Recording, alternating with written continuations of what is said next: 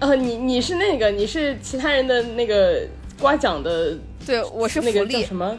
你是彩票，我是福利，对 对。对，我我们选的是球员差不多，呃，差不多七点钟还是八点钟的这个位置吧，就是看他的动作会看得特别的清楚。然后拉老师说，你们选这个位置就是上课去的。我们上一节，我们上一场非常长的大师课。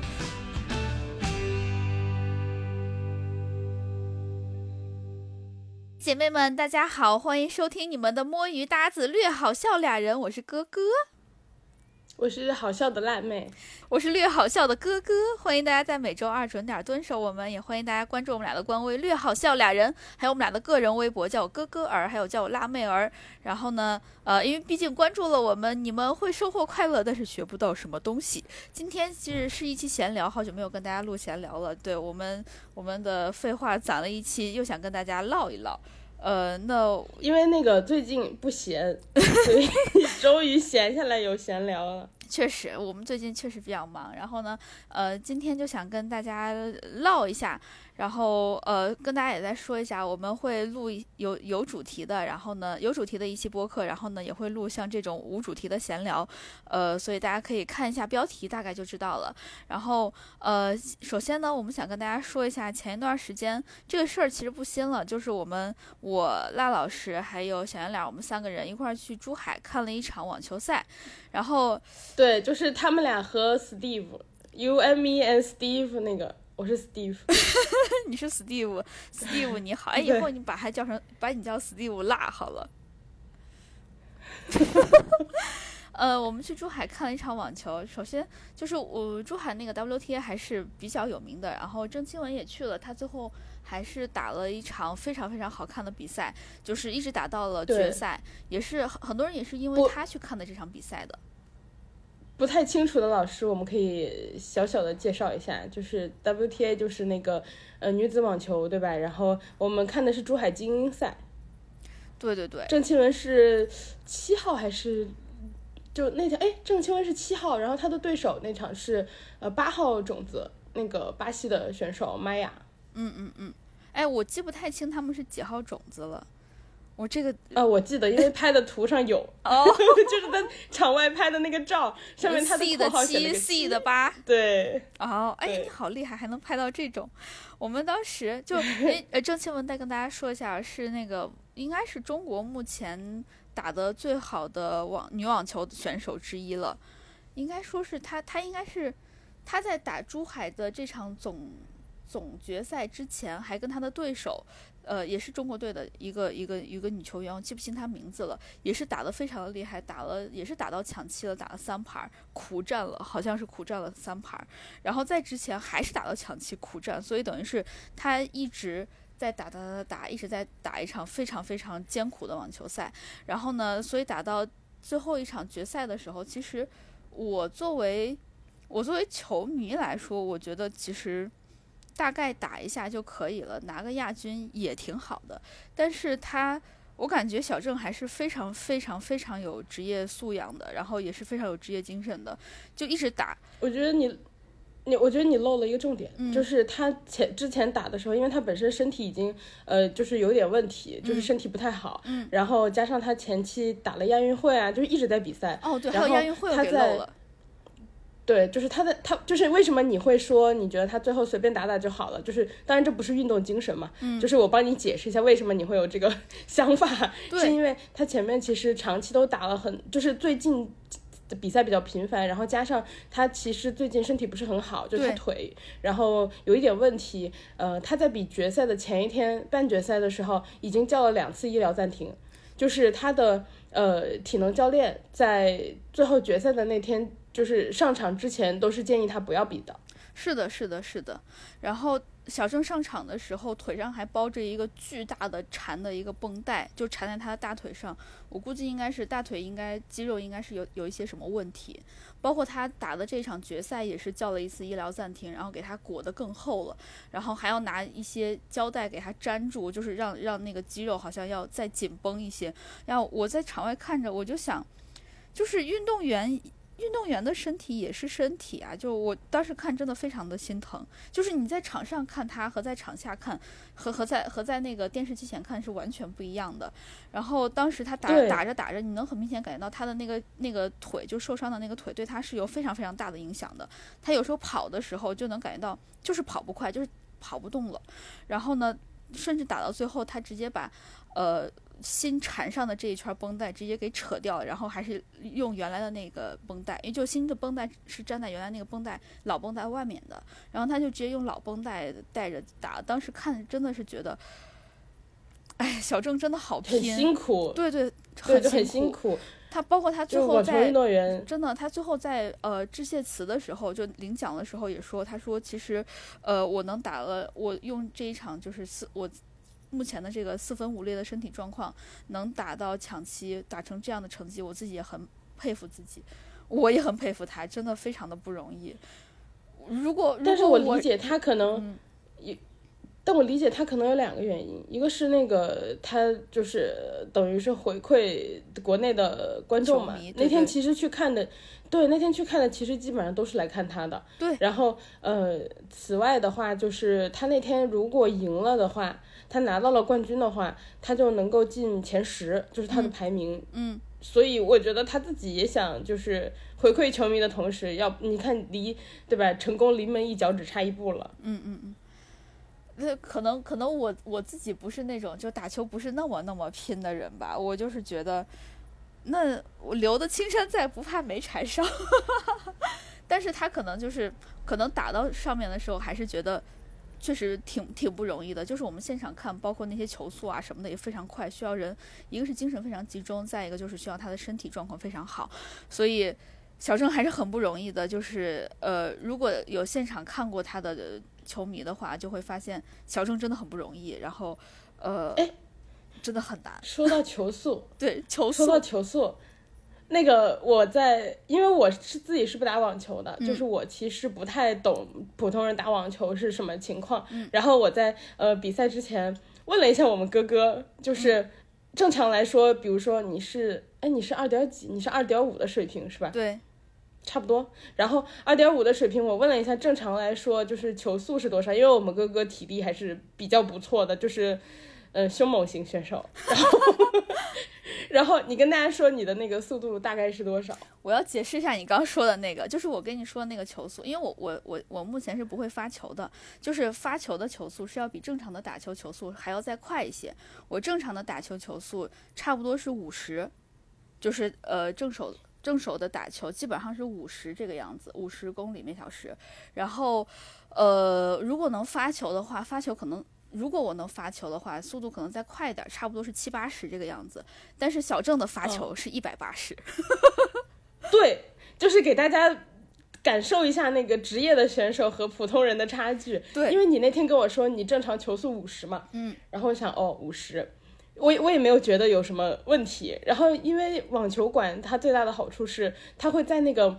四周有一圈儿，就是那种 LED 显示屏，它有好几圈儿，然后你就能看见球员的呃球速啊，包括中间就是呃打的时候有一些就是比如说他发球就直接那一分就直接拿下的那种 ace 呀什么，对他会给你一些就是呃能看得懂的提示。我那天看怎么人家球速一百七一百八呀，然后我就想起你告诉我你普通打是五十，我就嗯，他那个呃我解释一下，他是发球球速。发球球速是你平常打要更快一些，对，就假设你是七十到八十，他等于是你的两倍多。我是人家的普通，对，就普通人和正常那个呃和职业球员比，差距真的太大了。是的，是的就是你现场看的时候，对，现场看的时候能感觉到就是他的那个肌肉的那个力量感，我觉得特别的冲击，特别冲击。是的，是的，而且现场看是要比我平时在网上看要。快非常非常多的，因为我我其实也会录我自己打球的视频嘛。然后我我录我自己打球的视频的时候，我当我就是我有一次觉得我发挥特别好，好几次我都觉得我发挥特别好。哇，我那个正手，我那个旋转，我那个速度，结果一到网上一看，什么呀，打的好慢，就是我我就觉得我我怎么在在录出来是这么样子，然后很多球那么慢，我怎么都接不住。现场看一下，因为平时的速度确实快。因为平时你看的录像都是大师的录像，对，所以你对那个录影那个视频里的球速有一些就是判断上有一些偏差。哇，我误解大了去了。就是如果大家有自己打球了，其实也可以录下自己的视频，你就会发现录像中的自己真的好挫。是这个目的吗？然后我们我们大概说一下那个呃，我们在这个网球场周围的一些活动吧。嗯，因为就是网球赛本身，我们其实大概给大家介绍一下。如果大家有兴趣的话，可以去找那个网球比赛的视频来看。是的，就是嗯，大家支大家支持网球，才会让这项运动发展的更好嘛。是的，是的，是的。包括也会建更多的网球场啊，打一场球也会更便宜啊。这种你也可以找到更更多的 网球搭子什么的。对，然后我们那天就是去了之后是下午比赛，三点，嗯，然后我们在进去之前，其实那个场馆周围它布置了很多摊儿嘛，那个氛围感就已经拉的特别足了。是的。那个摊儿上面，我记得啊，我们当时玩了几个，一个是就它上首首先你可以在一个地方领上一张纸，那个纸上面有八个小空格，你可以在上面集徽章。如果你把它都就它的那个章子，如果它章都它满了的话，最后是可以到一个什么地方，就组委会还是什么专专门举办这些场外活动的一个地方去抽奖。然后呢，呃，最好的一个奖，我记得就是可以在，呃，人家比赛的这个场馆。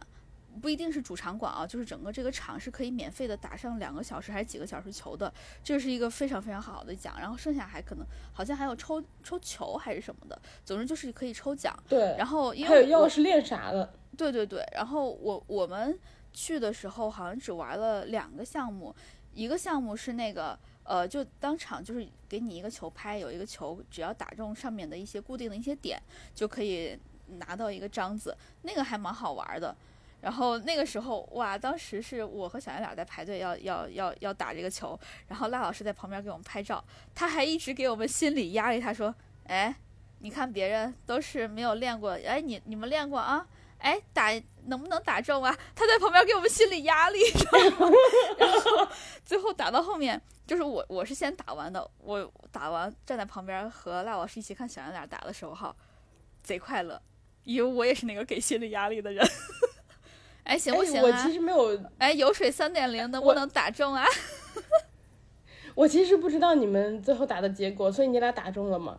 打中啊，就是人家会给好几次机会嘛，好像是打中就是打五次要中两次，到最后当然好像是条件变得越来越宽，打十次或者是十几次中两次就行。我们俩都是打了打了三次中两次，还打四次中两次这样子。那应该还行，还行。你看我的压力是有道理的，哎哎，那种父母严格的高压教育，对。你知道朗朗是怎样培养出来的吗？credit 原来是在你这儿。对对对对对，军军功章有我一半儿。有你有你有你一半儿，然后那我们那章子也分你一半儿。但最后我们那章子塌了就塌了，就八个都没有集齐。那天一个是下雨，再一个就是我们到了之后着急进去，然后另外一个就是我们到晚了，对，我们到晚了，然后我们没有时间玩，对对。然后因为我我真的没有想到周围还有那么一圈东西，我想着进去看比赛就看比赛，我们差不多是掐着点儿就提前可能半个小时到的就可以了，没有想到它周围还有这么多玩的，没没经验，真是没看过。然后呃还有一个是。当时辣老师和小圆脸也还去买了那个叫什么来着喝的东西，对吧？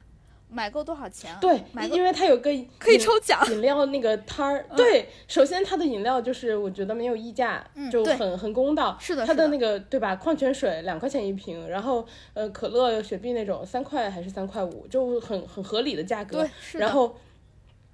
对你买够十三块钱就可以抽奖，他抽奖就是那种很古老的，拿一个那个呃圆弧形的铁的那个可以摇的东西，里面全都是乒乓球，然后你就呃摇完。就就他出的那个球就显示你对应的奖，一开始是只有小圆脸去，对吧？因为我去别的地方排队了。对对对。然后我看到他拿了一个奖，是一个网球包。对，不是网球包，大家想那种特别大网球包，不是，是一个可乐样子的瓶子，里面可以装两个网球，一个特别小的一个包。就是网球本人的包，不是网球拍包。对。然后我们大老师最后看到。大家也知道我特别喜欢抽奖刮奖这种东西，毕竟人生嘛，搏一搏，难免你不知道会不会出奇迹。我就搏一搏，我看到以后，对我看到以后就强行去买了那个几瓶水，我买了四瓶矿泉水，还有一瓶饮料，就是 就是有点多了。然后我装我那个包装的满满一包，然后呢，我那个去抽奖的地方，呃，去摇那个的时候，我们俩准备上手呢，是一个大力出奇迹的路线。哎，是你鼓励我的。我一开始准备上手，然后你说大力出奇迹，我说好，然后 我就开始大力，我把那个人家的那个整个的抽奖摇奖装置都摇的开始晃，人他说你轻点，我说哦不好意思，最后我也摇出了个二等奖，就是我拿到了一个和小圆脸同款的装网球的包，但是那个。包它有点傻，就是它是那个一个大杯可口可乐的那种形状，对，它是一个大杯可口可乐的形状，就电影院卖的那种的形状。但是问题是，因为他们好像是呃在推无糖那一款，所以它可口可乐杯子上写了个大大两个字无糖，我觉得那个无糖有点傻。就是我我平时喝可乐都已经是无糖了，你背让我背个包，还不能让我背个快乐包吗？主要是谁走在路上背那个包上写两个字无糖啊？我觉得我觉得有点傻。然后我摇完那个旁边有个大哥，对吧？他就提着一，他也是背了个包，然后提了一一啷当的那种，就是各种水。然后他看到我抽完说，他看到我抽完说啊，你一来就抽中了二等奖啊？他说我昨天也来看球了，我啥也没抽中，我都连抽两天了。我说那大哥，我送你瓶水呗，反正我也背着四五瓶水呢。太沉了。我一开始摇完，因为对，因为小圆脸和我都摇了二等奖，我以为摇奖很容易的，然后没想到大哥这么衰。大哥是昨天摇一次，然后还有今天也摇一次，就是看网球那天，他看了两场比赛，然后看看了两天比赛，摇了两次。他说他摇的全都是安慰奖，安慰奖是一包纸巾。你想嘛，你想大哥他得买多少瓶水啊？至少买了买了二十六瓶。对他买了二十六瓶水，送了一包纸，所以大哥当时看到你摇到那个二等奖之后，哇，整个心态爆炸。然后大哥也不用太羡慕了，大哥可能是因为没有摇到奖，不知道那包上写了个无糖，所以他很羡慕。哎，不过那天确实你们俩都还蛮有抽奖运的。我们当时是从深圳开到珠海嘛，中间有一个休休息站，就是那个。哎，是什么加油站？对对对，休息的地方，就高速公路的那种休息站。对。然后我们在那块儿就是解决了一些问题之后，看到了一个抽奖。那其实我们进去的时候，我们我们三个都看到了，但是我们默契的什么都没有提。然后呢，出来的时候又看到了那个刮奖的地方，因为他就正正好在出口的那个门那块儿。然后呢，我们看到了无法避开它，真的无法避开它，而且好大一个摊儿。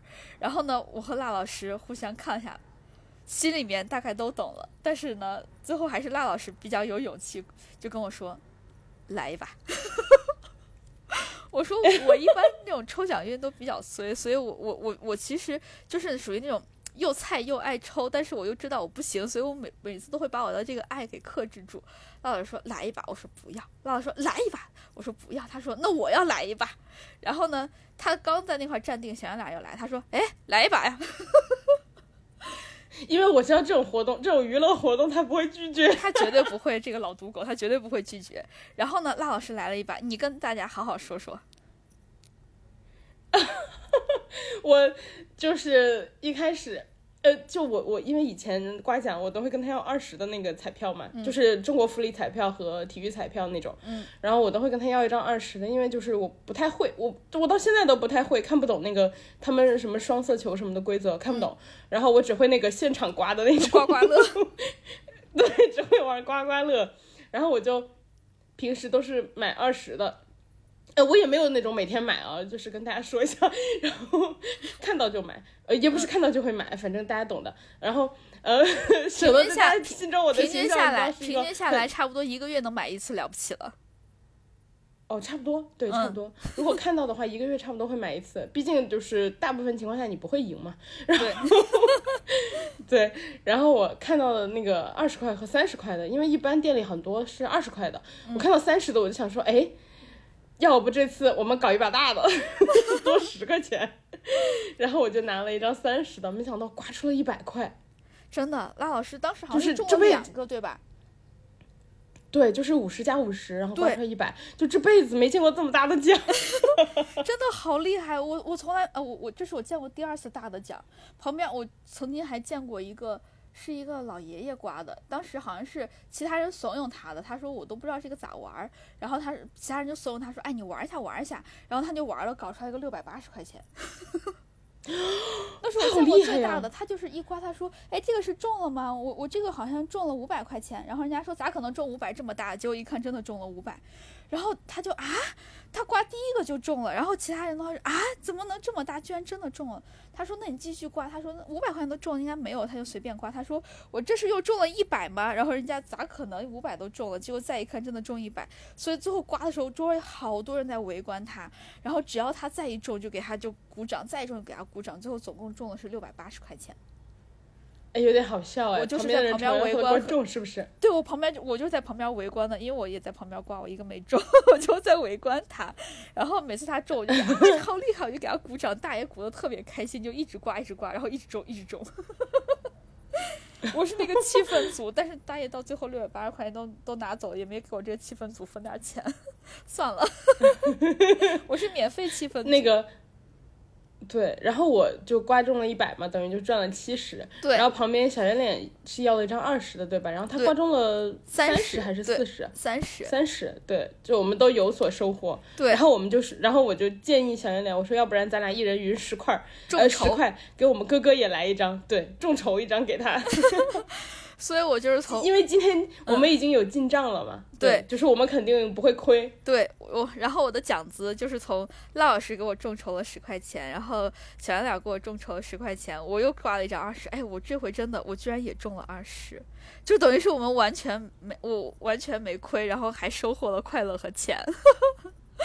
对，我们那天就是运气爆棚，对，加上后面去呃网球场抽奖，我们那天不知道怎么运气那么好。对，还还有两个二等奖，好快乐。但是跟大家说啊，就是刮奖刮到这儿，及时停止，因为你快乐到这块是顶峰，你再刮第二张哈，你不要想着能再继续中，到第二张你只会收获失望，一张就可以了。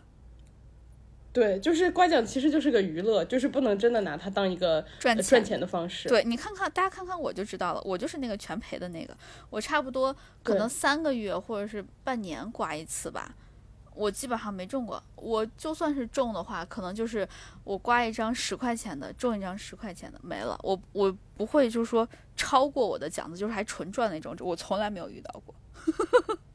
我觉得我这种人才是大多数。呃，你你是那个，你是其他人的那个刮奖的，对，我是福利什么？你是彩票，我是福利，对，就是大家如果刮完，我每次是这样安慰自己的，就是你呃难得刮一次，对吧？如果刮中了，哎，你就很开心；如果你只是嗯刮回了你的那个就是 彩票券的价值，你想着嗯，那我就收获了快乐，花一分钱赚了一份，对，赚了一份快乐。如果就是啥也没中，你就想嗯，我为福利和体育做贡献了。对，我就是那个福利，哎，对我是那个呱呱，你是那个乐，我也没老乐，偶尔乐，偶尔乐，最大的人生中迄今为止最大的乐被你被我见证了，对，然后哎，珠海真是个好地方。然后，然后这这这个就是那个打球之前了。然后打球中间的时候，哎，我发现打球哈跟那个音乐会的很很像，因为它好像是不能出声，然后不能有人走动，因为这样会影响球员的，可能就是有一些场外的因素会影响他打球嘛。然后我们辣老师中间去了一趟洗手间，哎，跟大家讲一下你的奇遇。就是因为网球比赛特别久，打好三，嗯，比如说你打到抢七的话，那种女子单人的，我们那天看了三四个小时，对吧？嗯。然后，呃，中途的话，你想去厕所的话，出去以后，他就会不能随便进来，因为网球比赛那个间隙休息特别短，什么休息一分钟，休息三十秒。嗯。然后你出去以后回来的时候，他就会把那个四周通道那个栅栏给它拉上，就大家不能随时进来。嗯。然后等一个比较长一点的休息时间，会把大家都放进来。嗯。然后呢？我我觉得比较好笑的就是当时小圆脸发了一句，他说，嗯，休息什么被关外面什么什么的，嗯，然后我就拍了一张我当时正被关在外面的图发给他，前面是栅栏，我说是这个吗？就我我觉得这个做的还蛮好的，就是我们当时遇到的第一个就是女单的那个裁判是一个澳大利亚裁判，他每次他都会说，就是呃不要走动，请坐下，先用英语说一遍，然后呢再用中文说一遍，请坐下，谢谢，请哦对，请坐下，谢谢，坐下，谢谢，就一直提醒大家要坐下，因为这样你走来走去可能会确实会影响那个球员的判断，包括当一个球没有被打死的时候，你。一一定一定不能在这个时候叫好球啊，或者说给他鼓掌啊，或者说吹口哨啊之类，一定要保持安静。我当时在珠海看球的时候，就很明显周围是有一些人不懂这个规则的嘛。然后当有一个球，可能比如说我记得很清楚是小小郑救了一个非常精彩的球，然后我这边就有一个大叔说好球，然后就听见我旁边很多人都在一起这样嘘嘘嘘，就是赶紧让他安静。真的就是对，因为有时候那个球没打死，对，就是网球的球程特别长嘛。对对，是的，是的。就当一个球没有打死的时候，确实可能会出现一些精彩球，但这个时候一定要安静，因为你你紧张，球员比你更紧张，所以还是要保持安静。对。所以小郑最后在领奖的时候也说，说珠海的观众还是很很懂那个什么呃比赛的规则的，可能就是，但是我自己觉得啊，还是。其实说实话，还是场外还是比较吵的，就是会有人说话，我也觉得有点吵，有有有在走动啊，包括可能会有小孩就突然就是啊的大喊一声，小孩也紧张。哎，有一个有一个小孩叫的特别离谱，就是呃，但是全场只全程只发生过一次，对，就是他们打到最后一局，对吧？嗯，打到最后一局的时候，其实还挺焦灼的，然后那个球员的球都抛起来了，嗯，然后突然有个小孩叫了一声啊。对，然后就是人家的球都抛起来，马上就要打出来，就一个这种重要的比赛，然后小孩突然叫了一声以后，球员就把球又收回来了，就接回来了，就是对他的心情啊，包括整个呃，对吧？他的动作的规划，包括就是对他整个的影响其实非常大。那我再给你加一个嘛，因为你不太懂这个规则嘛，就是当你发球的时候，你要把球抛起来。然后有的时候抛起来，球员如果没有准备好的话，他会把那个球接住嘛。如果他没有接住那个球，让球落在地上，那个球是对方直接得分的。对啊，那那个分就废了呀。对对，所以小孩叫的那一声，其实对球员的影响非常大，尤其是就在这种非常关键的时刻，当他把当他要发球的时候，已经把球抛起来的时候，万一万一那个球员没有接住的话，那他这一分就是直接丢。所以是一个非常非常关键的球，嗯。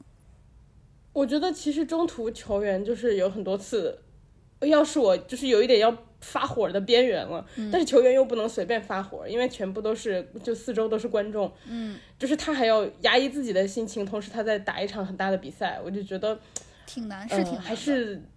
很难，对，很难。然后，呃，包括之前就是，呃，李娜不是有那个打球的时候就是大喊大骂吗？我能理解，我非常能理解他。我能理解，对，控制情绪很难，就是这么难的比赛，然后大家只是来观战观战的人，嗯，还影响了本身的比赛的人的那个。就是比赛情况，是的，是的，是的。所以，呃，如果大家要看，不论是看什么比赛吧，也或者说参加什么音乐会这种需要安静的场合，或者包括话剧这种需要安静的场合，还是尽量要遵守规则。因为不管是对呃台上的人，就包括球员这些，还是对其他台下的人，包括跟你一样的观众，可能影响都还是比较大的。然后，这个大概就是我们看网球的一些想法吧，想跟大家分享一下。然后还有一个就是，因为我和小圆脸自己都打球嘛。呃，辣老师戏称我们去看网球赛是看了一场上了一场大师课。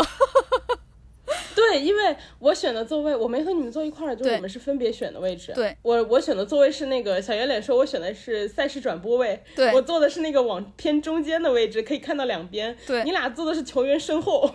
对，我们选的是球员差不多，呃。差不多七点钟还是八点钟的这个位置吧，就是看他的动作会看得特别的清楚。然后拉老师说：“你们选这个位置就是上课去了，我们上一节，我们上一场非常长的大师课。”但是哈，嗯，拉老师说的对，确实我学到了很多。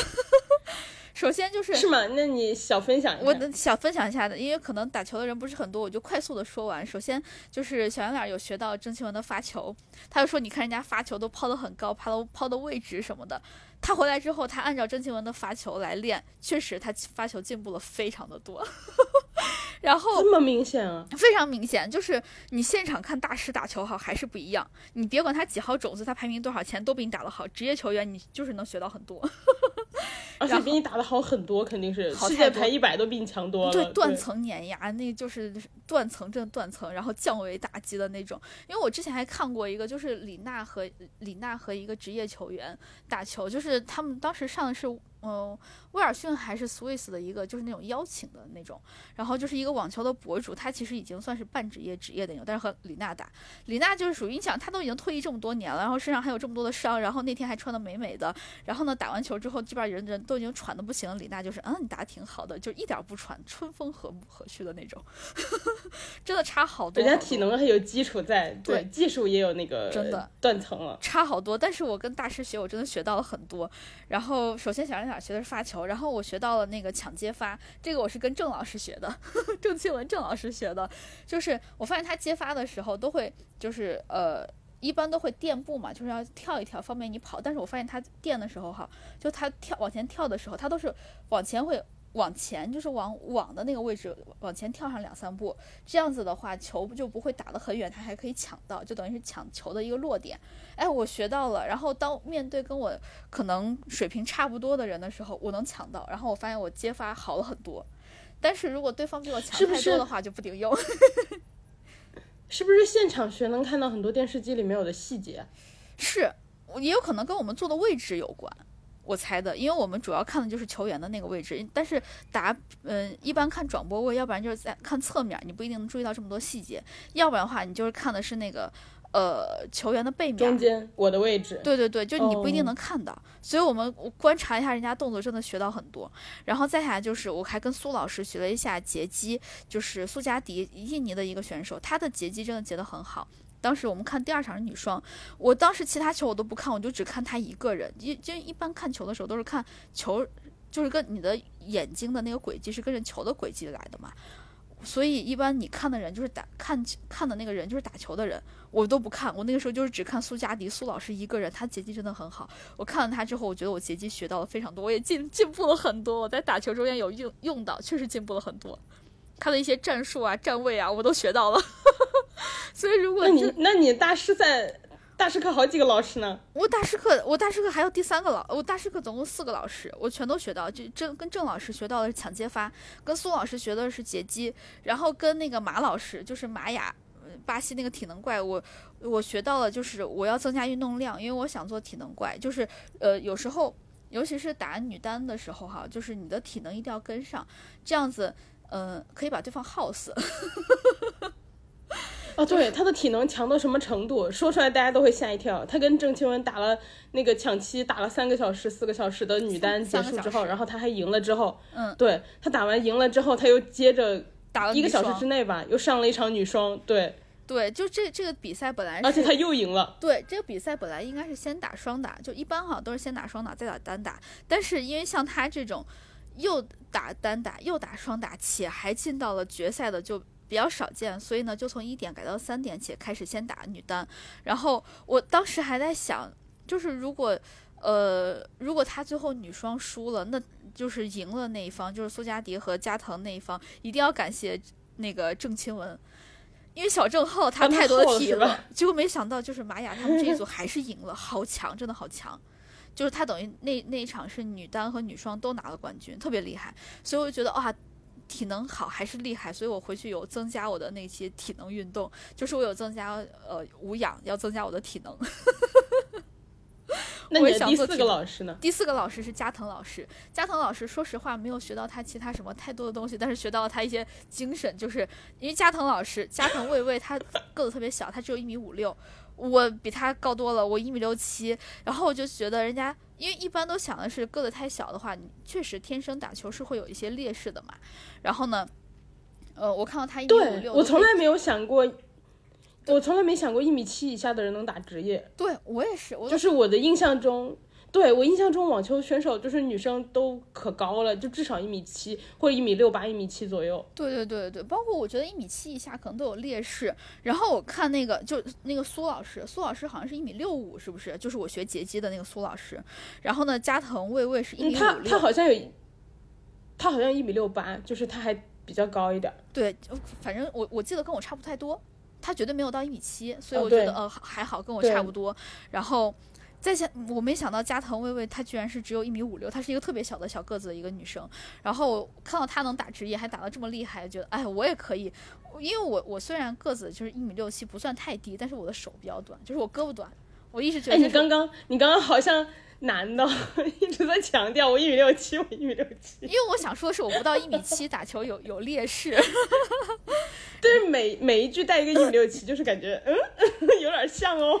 对，但但是我我我我我不是在强调我的优势，我在强调我的劣势。如果我是一米八三的话，我每一天都说我我今天哥哥（括号一米八三版 还有嗯，我一米八三的人按电梯觉得那个按键有点低呢。），就是我走到哪都会撞到门呢。哎，没有啦，我只要想主要想说就是加藤老师一米五六都可以打，那我觉得我也可以，因为我一直在想我的胳膊短，可能够球比较难够，但是他比我短多了哦，可以，我可以，嗯，然后哎，对我们哥哥哦，一米六七，其实就还女生来说还挺高的嘛。然后，但他胳膊真的挺短的。然后就是主要是手小小，手小小的。然后就是呃你告诉大家我给你起的外号叫什么？啊，我不知道霸王龙吗？对 我曾经还发过一张霸王龙的照片给你说，看着有没有有点眼熟。因为之前他还非要让小圆脸跟我表演一下，就是小圆脸用头用手就顶住我，然后这样我打不着他。我们俩面对面很动漫的那个个姿势。对，但是哎，手手短的人真的，我们来说下一项，总是感谢加藤老师的 加老师的精神激励啦。就我这一场比赛真的学到了很多，谢谢这个大师课。但是真的那个一米五六，真的挺就是挺小的个子。你想在乒乓球里一米五六都算矮的。是的，是的。哦，对，说到这儿，我还想说一下，加藤老师就是是我印象中比较刻板印象的樱花妹的样子，她穿的网球裙好蓬蓬啊，哦，对，她的网球裙就是 是首先公主裙对面是，对，就是对面是巴西选手和俄罗斯选手嘛。对，然后他们就是穿的一身黑，就是那种你能想到工字背心的那个后面的那个设计，就是比较贴的。嗯。然后印尼的选手穿的是那种呃玫红哎，不对。西瓜红对，很准确。嗯。然后呃，但是只是颜色上有一点不同而已。嗯然后日本的这位加藤选手，他穿的那个裙子真的双色的，就是那个有蓝色对吧？然后还有那个白色，然后那个白色是那种百褶裙的那种样式，然后蓬蓬的，就对他打球的时候那个裙摆是会飞起来的。哇，那个裙子设计，而且它它不是说光是一一层这个裙子，它是它是两边不一样，左边儿哎右边儿是那个就普通的网球裙的那个样子，就比较比较比较收的，然后左边儿是蓬蓬裙，两个百褶的，然后上外面一层是你刚刚说浅蓝色，就会比较飞的那个，然后呢下面一层是深蓝色的，哇，都是蓬蓬蓬蓬裙，就特别公主啊，就是我刻板印象中的对樱花妹，她。不光不光是她打球的时候，她走路的时候，那个裙子都会随着她走路一上一下的晃飞起来，特别蓬就是很日漫那种一弹一弹的感觉。对对对，小公主。我当时看那个裙子，我我我其实在网上第一反应就是被她那个裙子给吸引住了，然后后来才意识到她很低，但是我当时没有想到她那么低了，我只是觉得可能是因为对方太高了，因为玛雅好像是一还有米七八还是一米八几，一米八五。嗯，差不多。还有就是我们观众是从上往下看的，就是坐的那个座位，所以所以你看不出来真实身高。对对对对对，直到后来他去领奖的时候和其他人一比，我才意识到他比在场所有颁奖的人都低，我才查一下他身高。对，然后这个就是我们看网球的对经历，第一次看网球赛，对吧？对对对，我第一次看网球赛还是很好看的。然后对，然后还有很多运动比赛，就是比较高级别的运动运动比赛，比那个演唱会什么的门票都便宜，就是大家去看一看，我觉得感受还挺不一样的。对我们这个买的早鸟票，我记得是一百六是吧？一百六还一百八？一百八，我们嗯是买的特别早嘛，开票就买了，然后后面我看正价票也就是两三百。对而且我们坐的位置是比较好一点的位置，对对对就是是有座位的。对，对后面的座位是那个任意座嘛，席，对对。然后我们前面是有固定座位，对，而且我买的是是那个自由座位，还嗯比较靠前的那种。对，所以就是很多那个大家如果嗯演唱会啊什么的抢不到票啊，呃，然后又嫌贵啊，可以去看体育赛事。我觉得体育赛事也挺好看的。对，而且你可以看到顶尖的选手。对对对，而且非常热血，看了贼紧张。对，然后呃，再跟大家讲，就是顺便讲一下第二件事，就是我最近，现在大家可以听出来，我们是分隔两地的录的这一期播客，是因为我现在回家了，我在西安。然后呢，嗯。回家有一个重要的事儿，就是给我奶奶过生日。然后这个事儿是那个头发像鸟巢的奶奶吗？对，就是她，就是就是我这个鸟巢奶奶。然后呢，我奶奶头发就是哇发量爆炸，整个头发就是一个银白色的钢丝球，一点都不夸张。对，就是对，就是我看过一次哥哥的奶奶的哥奶 的照片，哇，就是头顶上顶了一个很大的鸟巢，就是。就是谁看不羡慕发量多呢？就感觉小鸟可以在里面筑个巢 那种那种程度，真的头发很多。对，它然后银白色的鸟巢。对，而且一头的银白色，都不是那种奶奶灰，就是银白色的，超还发亮的那种。对，好羡慕。对它，因为它那个白色，我感觉明度很高。然后我就带着我奶奶去过生日。它不是那种。对他，有的人不是那种半黑不灰，就是还带点以以前黑头发的颜色。你奶奶的已经成为一个造型了。对，它是纯银白色的那种，很亮的白。然后我奶奶就过生日，我就带她去。我想着，我老在饭店吃饭有什么意思啊？我带你见识点没见识过的东西。所以我就带着我奶奶去海底捞过生日了。大家也知道海底捞过生日是吧？就是特别可怕，一个挨人地狱。你怎么都霍霍？你怎么霍霍到奶奶身上了？我就想着我要让我奶奶见识一下，不管她受到了惊喜还是惊吓，你总是得得受一下惊。我就带她去了。呃，说一下我奶奶那个心脏和那个血压那天都吃了药了，还是正常的。然后呢，然后我就带她怎么回事？我就带她去了。因为你还做了万全的准备。对，确实。然后。我以防万万一，我还想着周围还可以买到速效救心丸，就是硝酸甘油，然后我就带着我奶奶，不提倡不提倡，但是我因为我觉得我奶奶可能会喜欢，所以我带她去的。然后果然，毕竟是你奶奶嘛，对我我是个 I 人好吗？然后可能大家不太信，但我真的是个 I 人。然后呢，但是因为我奶奶没搞过这种东西，她也不知道海底捞有什么。大大家可能在座都知道一些唱歌啊、灯牌啊，然后呢一堆人围上来给你鼓掌啊，就这种的。然后我奶奶没见识过，我就想带她见识一下。然后虽然我自己比较害怕这个场合，当我自己变成主角的时候，我很害怕，但我又喜欢给别人搞这种事情。我们辣老师深有体会，对吧？曾经有一度辣老师过生日的时候，我给他搞了一个，就是当时是在深圳，把海底捞好多好多的那种人都薅过来一起给他过生日。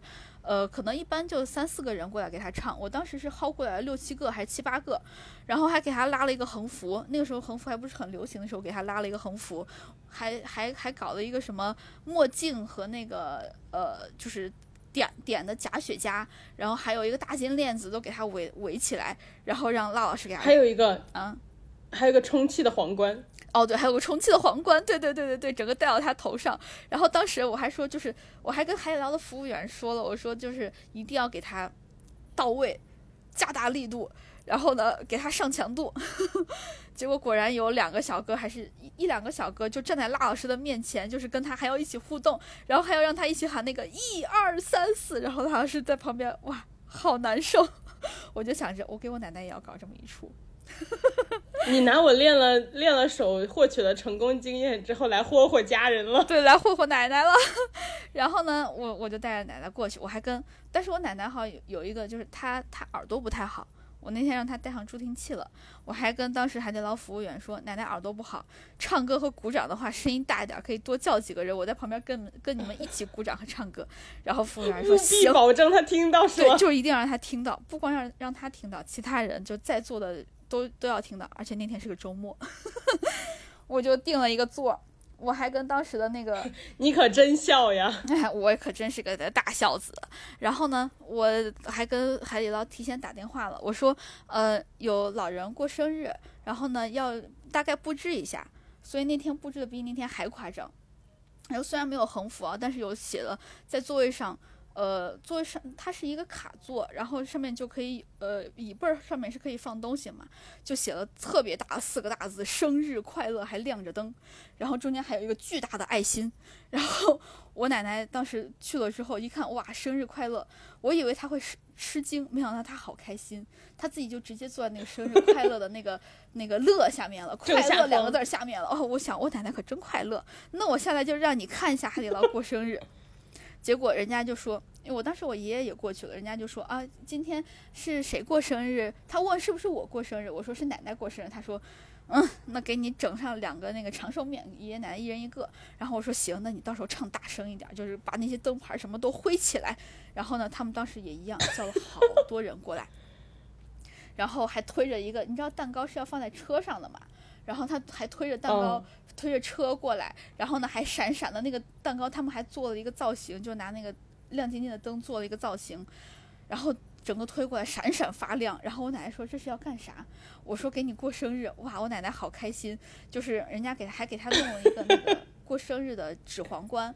然后我奶奶直接哗就放到他的鸟窝上面了，然后他好快乐。他哎，别人都要卡在头上，奶奶可以卡在头发上，因为鸟窝实在头发太多了，就可以保证他那个皇冠不掉。然后当时还有其他人，就我在旁边给他摄像，然后另外一个还有海底捞那块有个值班经理，因为可以看到他们穿的衣服不太一样，他穿的明显是那种比较整齐的那种西服，给他拍照啥的。哇，还有闪光灯，我天，我奶奶当时好开心。结果音乐一响起，大家又开始鼓掌。我奶奶说啊，还要鼓掌，她也就跟着那个音乐一起鼓掌。然后鼓掌的时候还左右晃脑袋。然后最后后来发现晃脑晃脑袋，她晃的幅度不太够，她身体整个左摇右晃的，一起鼓掌，然后身体左摇右晃。然后最后我发现，哎啊，这个场景很熟悉啊。嗯，身体左摇右晃，不是跟你一模一样吗？对，呃，我跟再跟你讲，什么叫做艺人。然后我奶奶晃到最后，她也不鼓掌了，她把手就跟看演唱会一样，两个手都伸到空中，然后左摇右晃，身体带着带着对身体晃就算了，然后呢两个手也左右左左右晃，跟着她的那个节奏。然后当我们一起唱，跟所有的快乐说拜拜，不是跟所有的烦恼说拜拜，你怎么你怎么能跟快乐说拜拜？跟烦恼说拜拜的时候，拜拜，然后就就是拜拜的时候，就是大家一起鼓掌嘛。然后我奶就，她也就是手伸下来一起拜拜，然后呢手就一起鼓掌，哇，好快乐！我奶奶当时好快乐，给我整尴尬了。千算万算，你只是艺人的玩具罢了。我，我没想到我自己给艺人提供乐子，我就是艺人老了好。对，我觉得艺人本身就很可怕，没想到艺人老了更可怕。他能给你艺人老了是有经验的艺人，他所以就是你知道吗？对，所以你们 i 人只是艺人的那个体验，你是他的生日大礼包的一部分。对，哎，真的好可怕！我奶奶最后体验完之后好开心，她说就说我特别孝顺，给她整这一出。我我其实本意不是这样子的，我本意是让她尴尬的，没想到她她只她快乐，给我整尴尬了。哇！我在旁边瑟瑟发抖，我也不敢鼓掌，我只敢给他拍照。然后我奶奶好开心，左摇右晃。我爷爷在旁边也很开心，但是最开心的还是我奶奶，因为她整个人都调动起来，还都出汗了。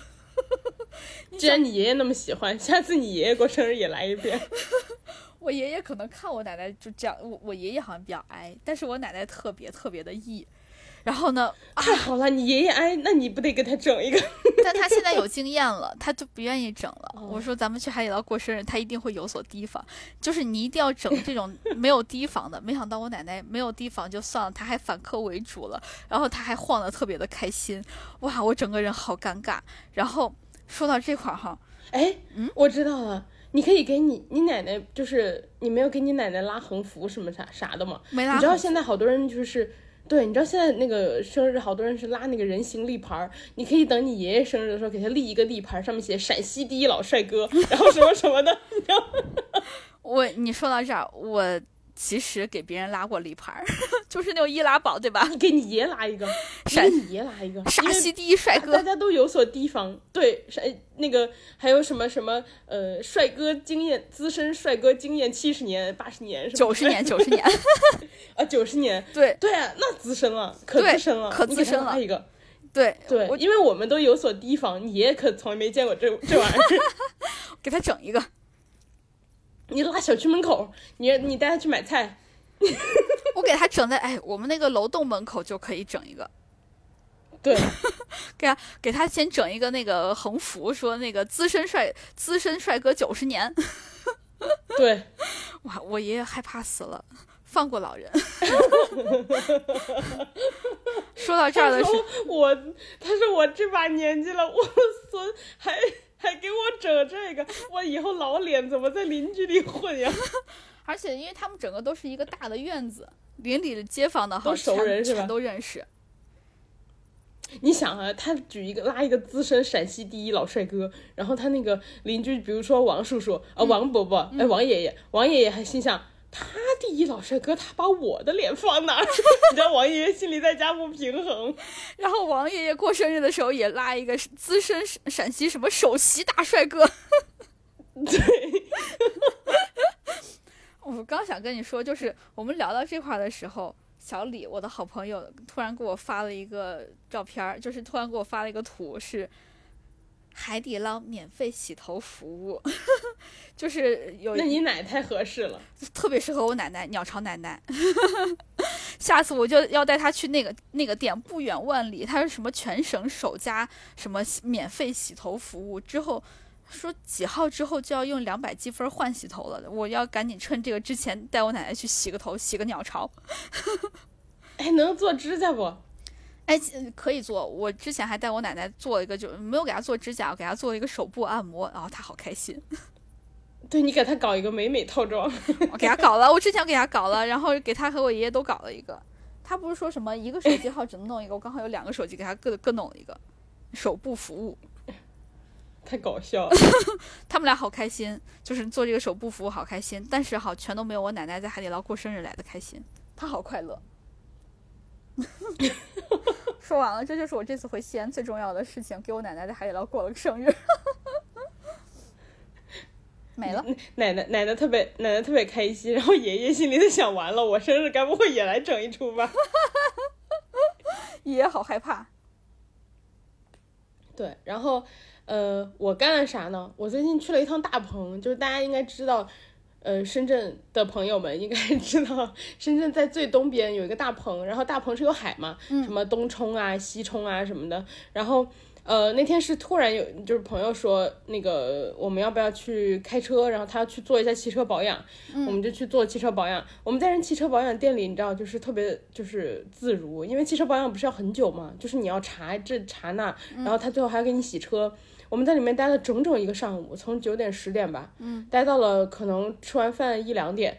然后我们在那干嘛呢？我们带了一副 Uno 在人大厅里打牌，好可怕。然后最好。最好笑，最好笑，就因为旁边也有别人在那等车，就是大家都等了好好久，等了几个小时。哎，你不会邀请人家一起打了吧？哎，没有哎，但是就是他旁边有会议室嘛，就是那种四 S 店，那个会议室里面是可以投屏的。然后一起的朋友啊，居然带了 Switch 说走去跳 Just Dance 不？我说你们是不是有点太……对我说你们是不是有点太吓人了？然后他们就说啊，怎么了？那个我说 Just Dance 人家会议室门是空的呀，就是那个玻璃门是能看见。他说你关门呗。关门那个就是不是有一个模糊的条嘛？他说那个条差不多能挡住上半身，挡住脸。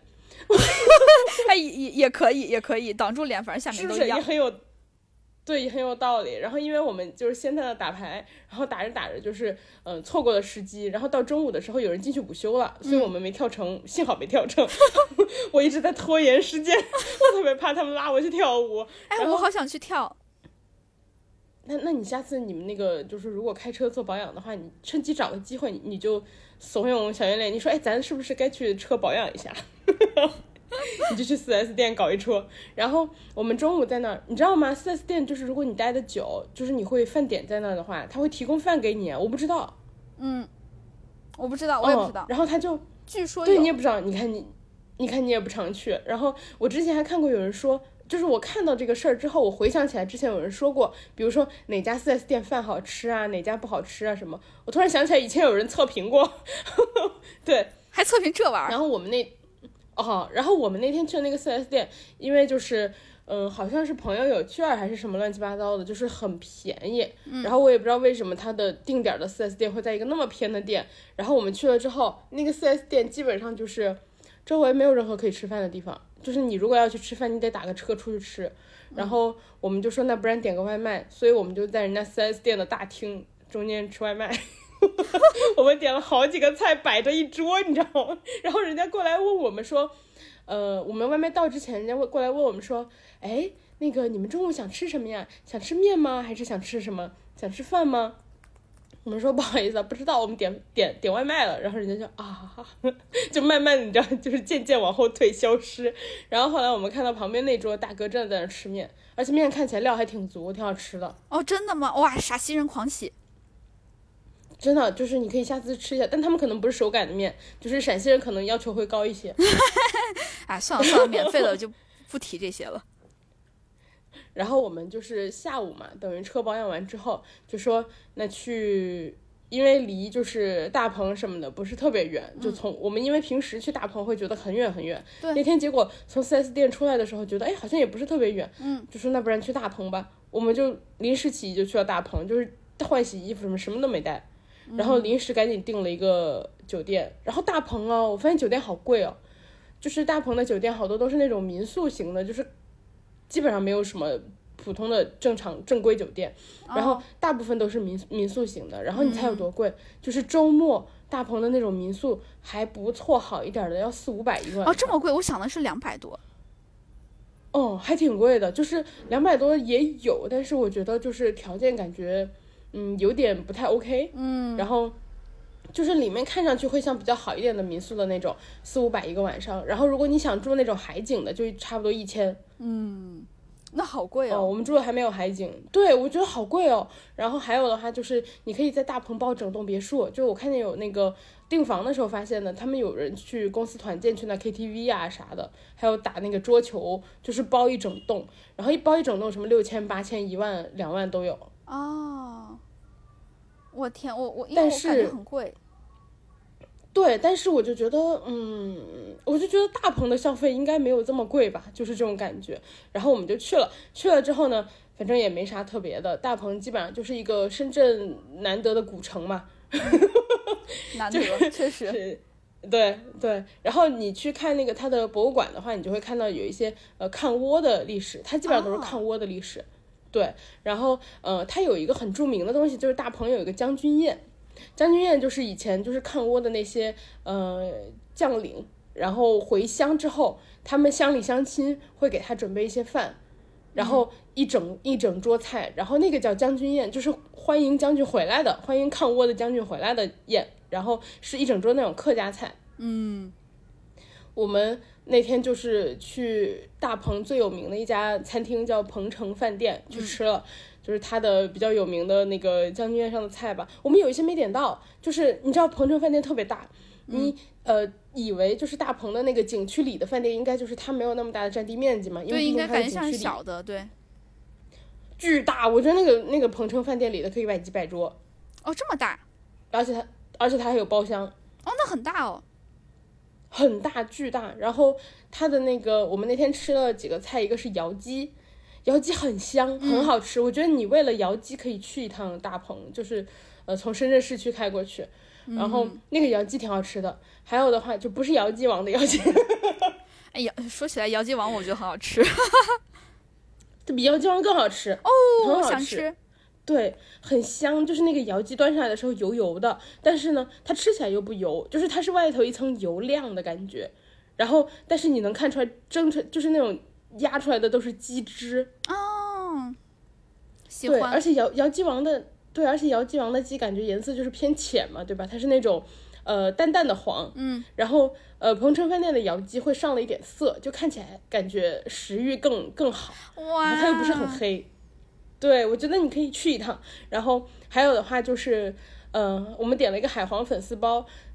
鹏城饭店最大的优点是它所有的菜都用料很足，就是它可能稍贵一点，人均大概一百出头吧。嗯，但是它的用料都非常非常足。它的海皇粉丝包里面那些，嗯，就是海鲜都很多，就小海鲜那种，就还挺多的。它不是真的给你一包粉丝，就很多海皇粉丝包很过分，很多都是粉丝。对对对对对。还有，对它里面海鲜很多。还有的话就是它上了一个酿豆腐，酿豆腐那个豆腐块本人特别大，然后里面塞好多好多肉。就是也挺好吃的。还有一个我们没有想到好吃的东西是葱油猪肚，它端上来是有一点凉的，它有点像那种嗯下酒菜的感觉，就是它里面每一个东西都很好吃。我们那天在那吃的时候，就是吃了猪肚本人嘛。还有的话就是我们当时三个人去，有一个人特别爱吃里面的葱，葱油猪肚的葱，然后我特别爱吃里面的洋葱，然后呃还有一个人特别爱吃里面的花生，然后我们一直在那吃边角料，吃完以后你知道那个朋有有一个朋友悠悠的说了一句，他说你知道人年纪上来吃菜吃边角料，然后我回想了一下，我觉得好像是哎啊是吗？那我从从小就我我我就很很很少年老成，我从小喜欢吃边角料。你早熟，我早熟。就是你会不会发？对你，你思反思一下，哎，思考一下，你会不会发现，就是像叔叔呀、爸爸呀，特别爱吃那种，就是一道菜里面的边角料，就当下酒菜一样那种感觉的菜吃。我思考一下，我觉得，哎，他好像说的有道理。我从小就喜欢吃里面的花生。那你就是挺好的，少年老成。对，我觉得鹏城饭店很好吃，如果有就是深圳的听众可以去吃一下。然后大鹏就是一个周末可以去稍微晃一晃的地方吧。你说它有什么东西？呃，没什么太多东西，它就是一个古城。然后呃，我觉得游客也不是很多。嗯，它有一些博物馆，就是一些抗倭的历史。然后呃，本本身深圳就没什么太多历史嘛，但是你在那儿还是能看到一点历史，就它可以追溯到几百年前这样子，不容易。对，我觉得还还可以，就是周末可以去一下大棚。嗯，确实，我觉得在深圳好像不是很有这种能逛的这种外面的什么东西，就是不太能去室外逛，好像你逛就是逛商场了。对，就是比如说，呃，举个例子，在北京，就是比如说像现在秋天，然后大家会去香山爬山，对吧？然后呃，或者偏一点的，可以去什么古北水镇啊什么的。就是深圳没有一个市区外。的一个地方你可以去，然后你如果去市区外，基本上你就跨跨市了。就有的人去那个呃顺德啊，有的人去潮汕啊，有的人去江门呐，对。然后像划在深圳范围内的，比如说大鹏这种地方就很少。啊，确实，你你刚刚一说有有这种，就是我感觉哈，就是深圳能看到这种像自然景观的，确实不是很多。我现在想一想，能看到的好像就是海，就是。嗯，大梅沙、小梅沙这些的海滨公园，对，它也是个公园。然后呢，哦，这离东西冲都很近了，就是都在一块儿了。对对对对对。然后还有能看到海，海上世界能看到海。然后，但是海上世界全都是商场和吃的。然后还有红树林和红树湾那块可以看到。确实，你这么一说，确实。对，它就是没有那种有一点远离城市的地方。对对对，还不错，还不错。我我，因为我对大鹏的印象就是。可能我觉得每个城市都是这个样子，就是稍微远离城市一点，但是又不是那么远离城市的，是一个很好的放松的地方。对，就是我觉得大鹏基本上开过去还算方便，一个来小时、两个小时以内，呃，基本上一个小时左右吧。我觉得从深圳各地出发都是一个来小时，就是呃，你去呢，然后玩一玩，休息一下。如果你不想住，你就早点去，然后晚上回来。那确实，哎，感觉是一个周末放松的好地方。如果，尤其是如果在那块儿可以住上一晚上的话，应该还蛮舒服的。对，但唯一一点就是，我觉得它住宿条件就是很一般，然后它的价格又偏高。嗯，就是对应它的住宿条件，就比如说你在深圳市区，你是能找到，嗯，就是那种住宿条件，你感觉差不多就值两百块。嗯，但是你在那儿就值四五百了。对，景区吧，可能景区都是这个样子。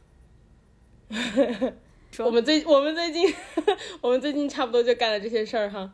对，然后想跟大家交代的就是这些，呃，希望嗯，接下来接下来还有什么计划没？近近期就是可以给大家做个小预告。我近期可能就是一直要在西安吃吃吃吃吃吃吃吃，哇，真的在西安吃面给我整个人都吃傻了。吃碳水真的，你是那个吃傻了？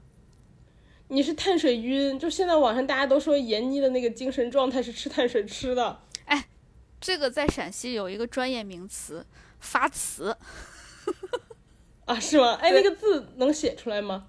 瓷就是瓷器的瓷，China 那个瓷。对，我们代表了 China。整个人吃晕了是吧？对，就是因为吃碳水就是一个糖高嘛，再一个就是它可能不是那么的好消化，相对来说，所以到时候血液就是你消化的时候，血液就全都进到胃里面，脑子可能就比较缺氧，就特别容易困，整个人两眼发直，特别容易发词。我跟你说一个特为啥这样子啊？就昨天晚上我和我爸我妈，我们三个人呃都去都去吃。泡馍了，对我们大晚上吃泡馍了。泡馍，你想那一大碗又是碳水又是肉，结果昨天晚上吃完了之后，可能十点多回来，我爸我妈就坐在沙发上就直接睡着了，发词，这就发词，碳水晕。然后我哎，陕西人是不是睡眠都特别好？哎，真的还可以。如果大家就是实在是睡眠睡眠不好的话，可以尝试来陕西吃上几碗面试一试。尝试一下，尤其是中午。然后我还有一次，就是我跟小袁俩，我们俩两个人中午，因为我找到了一家深圳好像说比较好吃的一个陕西的地道的面馆。我们俩中午吃完了之后，然后他就直接昏睡一下午，因为他说太困了，吃完整个人就是脑袋都发晕就困，可能从两点钟睡到差不多四五点。他中午从来睡不了这么久的午觉的。但可能我哈，可能是因为从小吃碳水，我已经有抗性了，我可能困了一个小时，我也没睡，然后我。就就醒来了，就陕西话就是灵醒了，就是整个人醒过来了。所以就是，如果是外地人想体验一下这种碳水吃多了发瓷的感觉的话，可以来一下我们西安，或者是你就是在当地找一下那种吃面吃的特特别多的地方，尤其只吃面啊，不要吃太多的菜。你感受一下，就陕西山西的那种面馆，对对对，就是你能感觉到盐泥盐泥那种微醺的状态，就是发瓷。微醺，我觉得微醺的形容好准确。还有，哎，你们那天吃的是子午路吗？